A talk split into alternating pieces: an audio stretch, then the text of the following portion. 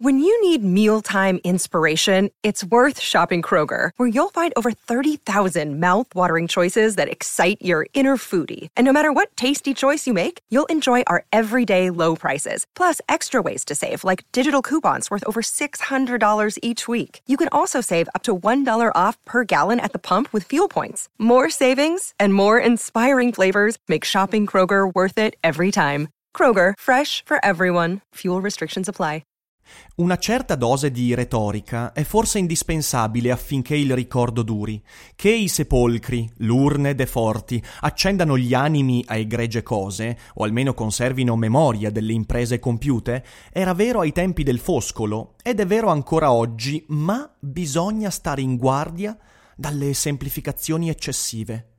Ogni vittima è da piangere ed ogni reduce è da aiutare e commiserare, ma non tutti i loro comportamenti sono da proporre come esempio. L'interno dei lager era un microcosmo intricato e stratificato. La zona grigia, di cui parlerò più oltre, quella dei prigionieri che in qualche misura, magari a fin di bene, hanno collaborato con l'autorità, non era sottile, anzi, costituiva un fenomeno di fondamentale importanza per lo storico, lo psicologo ed il sociologo. Non c'è prigioniero che non lo ricordi e che non ricordi il suo stupore di allora. Le prime minacce, i primi insulti, i primi colpi non venivano dalle SS, ma da altri prigionieri, da colleghi, da quei misteriosi personaggi che pure vestivano la stessa tunica a zebra che loro, i nuovi arrivati, avevano appena indossata. Questo libro intende contribuire a chiarire alcuni aspetti del fenomeno lager che ancora appaiono oscuri. Si propone anche un fine più ambizioso. Vorrebbe rispondere alla domanda più urgente, alla domanda che angoscia tutti coloro che hanno avuto occasione di leggere i nostri racconti. Quanto del mondo concentrazionario è morto e non ritornerà più, come la schiavitù o il codice dei duelli? Quanto è tornato o sta tornando? Che cosa può fare ognuno di noi perché in questo mondo gravido di minacce, almeno questa minaccia, venga vanificata? Sigla. Daily Cogito, il podcast di Rick Dufer ogni mattina alle 7. L'unica dipendenza che ti rende indipendente.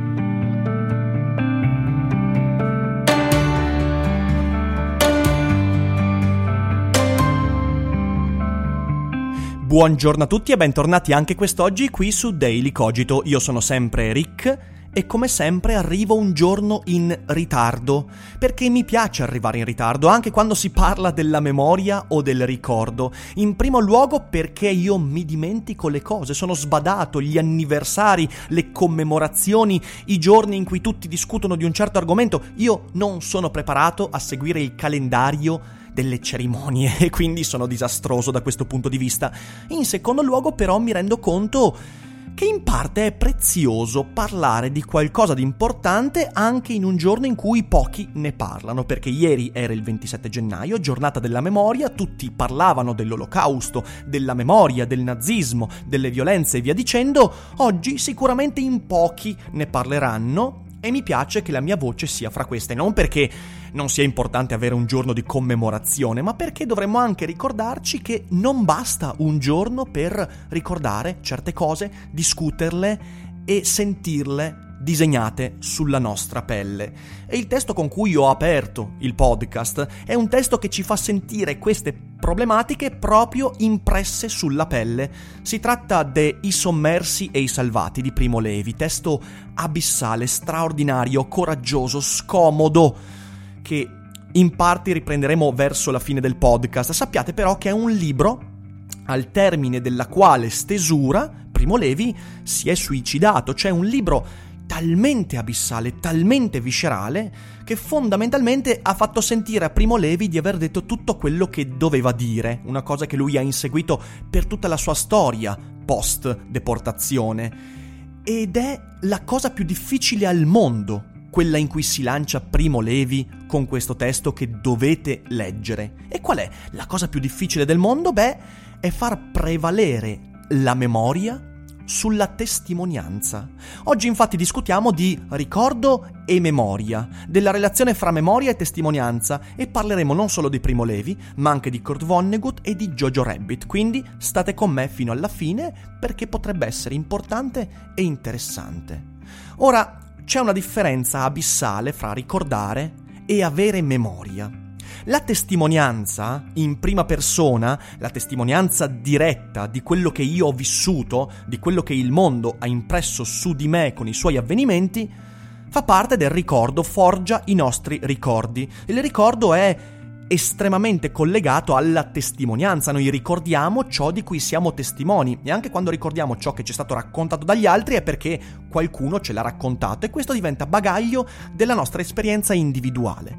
La testimonianza è fondamentale, ma porta con sé delle caratteristiche che la, che la differenziano dalla memoria. E quali sono queste caratteristiche? Beh, intanto la testimonianza sbiadisce con il tempo. Questo è chiarissimo, i nostri ricordi sono labili, sono fragili e più passa il tempo, più la nostra capacità di ricordare viene diluita. In parte perché il tempo passato ci impedisce di tornare agli eventi così come sono realmente avvenuti, ma in secondo luogo perché la nostra mente, che è un grandissimo casino, un vero labirinto, mescola ricordi di un'epoca con i ricordi di un'altra, mescola addirittura sogni che abbiamo fatto con avvenimenti realmente accaduti e quindi gli eventi piano piano sbiadiscono e un colore può prendere un'altra sfumatura, una voce può essere quella di un uomo diverso, un volto sicuramente verrà perso nel corso del tempo, anche quelli che ci hanno segnati di più, anzi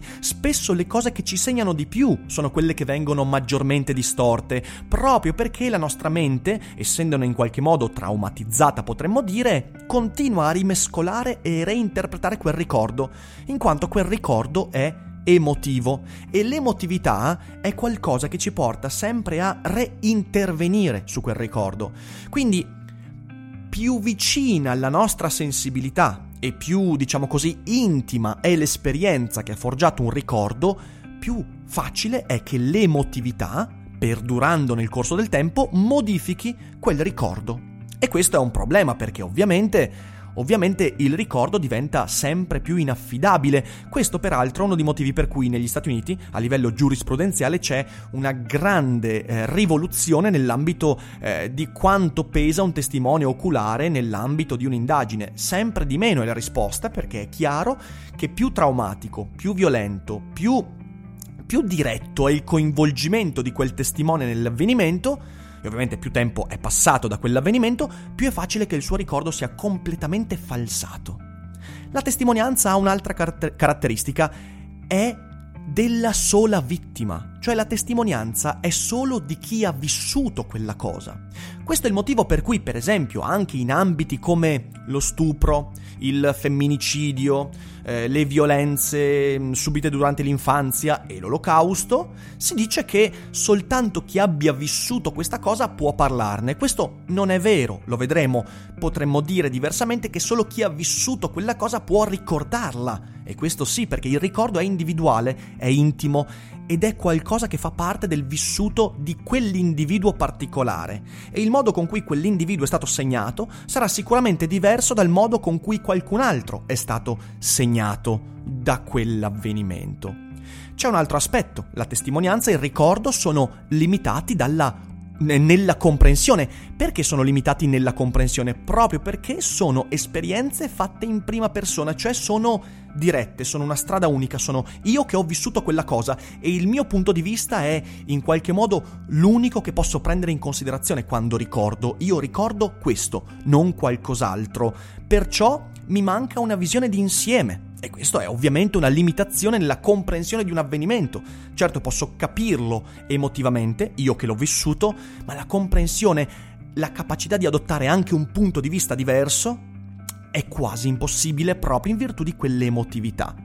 Inoltre, la testimonianza, il ricordo, potremmo dire che è la traccia che il mondo lascia in me, cioè accade qualcosa, questo qualcosa lascia un'orma nel mio animo, è il modo con cui il mondo mi modifica e interviene su di me. Ultima caratteristica, La testimonianza, il ricordo è inevitabile è spontaneo. Io non posso evitare di ricordare certe cose. Il ricordo emerge spontaneamente e più traumatico, più significativo sarà, più facile, più spontaneo sarà il mio fatto di ricordare più o meno consapevolmente. C'è però un ulteriore aspetto, che ovviamente è fondamentale nella, eh, nella, comparazione con il concetto di memoria, e l'altro aspetto è che il ricordo e la testimonianza rischiano di essere perduti quando il testimone viene meno, quando muore o quando decide di stare in silenzio. Perciò tutte queste caratteristiche mi portano a una conclusione. Il ricordo, la testimonianza, che sono qualcosa di fondamentale individualmente, sono fragili. Hanno delle fragilità intrinseche. Non possiamo assolutamente fidarci del tutto di queste testimonianze, di questi ricordi, e io, che ricordo, sono il primo a doverci stare attento. La memoria è diversa. Intanto la memoria non è più quella individuale, ma quella collettiva, cioè la memoria è l'insieme delle testimonianze dei ricordi raccolti e raccontati. La memoria è un comportamento culturale, quindi che prescinde dall'unico punto di vista del testimone e cerca di aprire la comprensione di un avvenimento, prendendo in considerazione quante più testimonianze, prospettive, punti di vista possibili. La memoria non è spontanea, a differenza del ricordo noi possiamo tranquillamente non nutrire la memoria. Il ricordo c'è, la memoria si nutre, è il frutto di uno sforzo culturale, anche individuale, collettivo e politico. Inoltre, proprio come detto da Primo Levi nella pagina che vi ho letto all'inizio del podcast, la memoria, essendo un insieme di testimonianze inclusivo, che cerca di raccogliere quanti più punti di vista possibile, non è semplice, non è una linea unica, ma è complessa. La memoria cerca di restituire complessità e questa è l'altra grande fatica. La memoria, essendo non più individuale e personale, non è più guidata da emotività, dai bias, dal coinvolgimento individuale ed emotivo nei confronti di quell'avvenimento, cerca di essere il più possibile obiettiva. È impossibile avere un'obiettività, soprattutto quando si parla di avvenimenti come l'olocausto, ma la memoria ha questa caratteristica, è più obiettiva, meno emotiva, proprio in virtù del fatto che restituisce complessità. Ci sono altri due aspetti fondamentali. Il primo è che la memoria non è più della sola vittima. Ecco la grande differenza con quello che dicevo prima. Quando si parla di femminicidio, genocidio, stupro, violenza, olocausto e via dicendo, sul ricordo eh, le non vittime hanno poco da dire, sulla memoria le non vittime diventano le protagoniste. Perché? Perché la memoria è qualcosa che si usa e che deve essere usato soprattutto da chi non è stato coinvolto in, in prima persona. E l'ultimo aspetto a cui ci tengo tantissimo è che la memoria è la traccia che noi lasciamo sul mondo.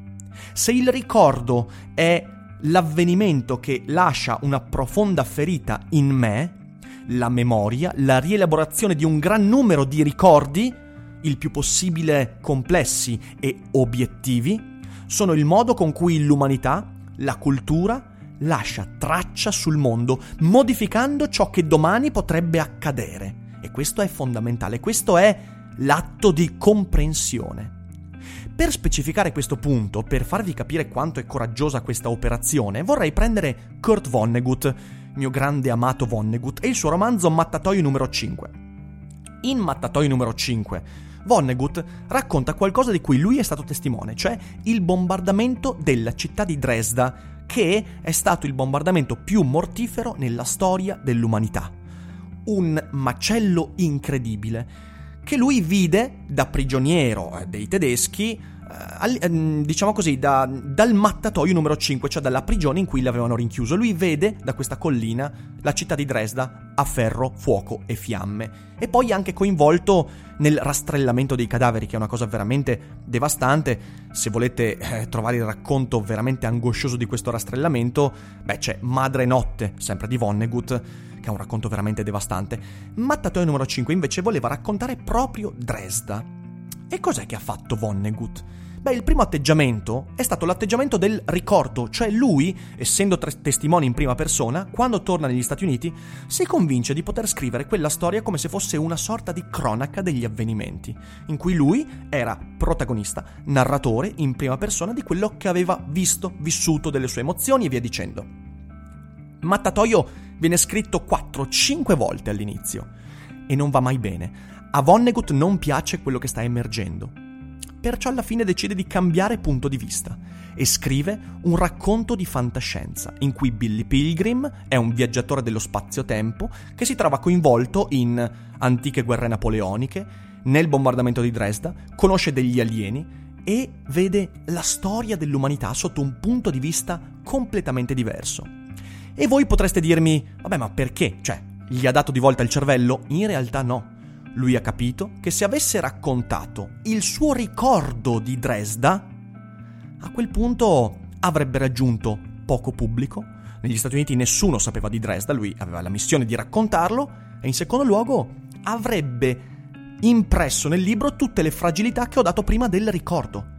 Il racconto di fantascienza invece è il modo con cui Vonnegut cerca di produrre una memoria, comprendendo al tempo stesso che non doveva parlare di Dresda, ma di Dresda in relazione alla guerra come concetto universale, e in secondo luogo che lui, proprio da testimone in prima persona, era il meno adatto a produrre memoria, che lui doveva fare un passo indietro e raccontare quel disastro, come dice Spinoza, subspecie eternitatis, e così ha prodotto un libro che fa parte della memoria intorno alle violenze della seconda guerra mondiale e non un libro della cronaca di un avvenimento fermo nel tempo, che potrebbe essere un ricordo.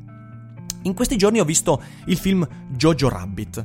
Mi è piaciuto discretamente, devo dire che ha delle scene molto potenti, alcune cose mi sono piaciute di meno, lo trovo un film comunque molto molto godibile secondo me sopravvalutato, secondo alcune letture di recensioni che eh, mi è capitato di, di, leggere, però è molto molto bello, guardatevelo perché merita, ma c'è un aspetto che in Jojo Rabbit, che è questa storia di un bambino all'interno della, eh, della gioventù hitleriana, eh, si trova in relazione con una ragazza ebrea, e insomma è un, è un film bello, guardatevelo.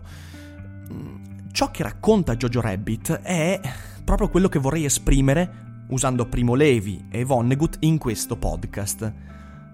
La memoria diventa cinema, non il ricordo. Jojo Rabbit ci mostra una narrazione eh, secondo cui non esiste più la necessità di ricordare, anche perché, lo ribadisco, i testimoni muoiono, il ricordo è fragile, è assolutamente esclusivo per le vittime e difficilmente riuscirà a fare qualcosa per chi non era coinvolto in quell'elemento e in questo modo ci mette il rischio di ripetere quegli errori. Non c'è più necessità di ricordare e conservare il ricordo. La memoria diventa strumento per lasciare una traccia sul mondo attraverso anche l'arte. Jojo Rabbit, ma anche La vita è bella, film che, eh, voglio dire, secondo me è molto collegato proprio a quest'ultimo eh, Jojo Rabbit non c'è necessità di, di ricordare le cose come sono avvenute. C'è la necessità di chiederci, ok, di tutti questi ricordi, facendone una memoria, cosa possiamo fare? Che traccia vogliamo lasciare sul mondo? Ecco, la memoria è il modo con cui la cultura trasforma il ricordo in strumento, la testimonianza in utensile per agire concretamente, politicamente, filosoficamente, socialmente sul mondo ed è uno sforzo da parte delle non vittime per evitare che domani ci siano vittime.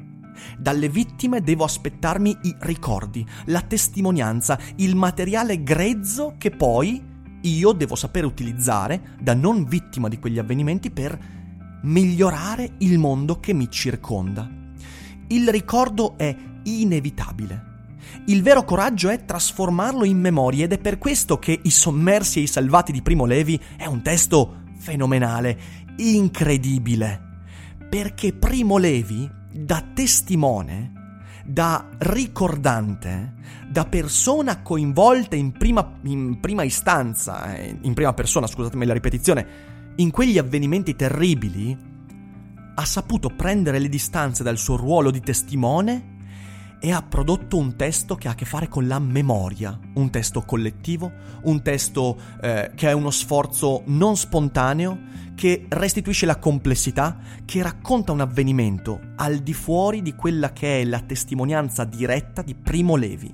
Primo Levi è uno dei pochi autori inerenti a questo tema che si è trasformato da testimone vittima in rielaboratore culturale di una memoria che diventa strumento per noi per non ripetere quella tragedia. Questa è la differenza fra memoria e ricordo e dobbiamo sempre tenerla a mente perché quando la confondiamo rischiamo di fare danni serissimi. Spero di aver messo insieme delle idee utili, voi con un commento potete dirmi ovviamente cosa ne pensate, aspetto le vostre opinioni e vi ringrazio per l'ascolto, per essere stati con me fino alla fine e come sempre vi auguro una buona giornata e non dimenticate che non è tutto noia ciò che pensa. Vacanze in Sicilia o in Sardegna. Con i traghetti GNV viaggi in relax, porti tutto quello che vuoi e ottieni super vantaggi. Col nuovo programma Fedeltà MyGNV accumuli punti viaggiando, ricevi un cashback del 20% e tanti sconti a bordo. Non c'è modo più conveniente per andare in vacanza. Scopri i dettagli su gnv.it.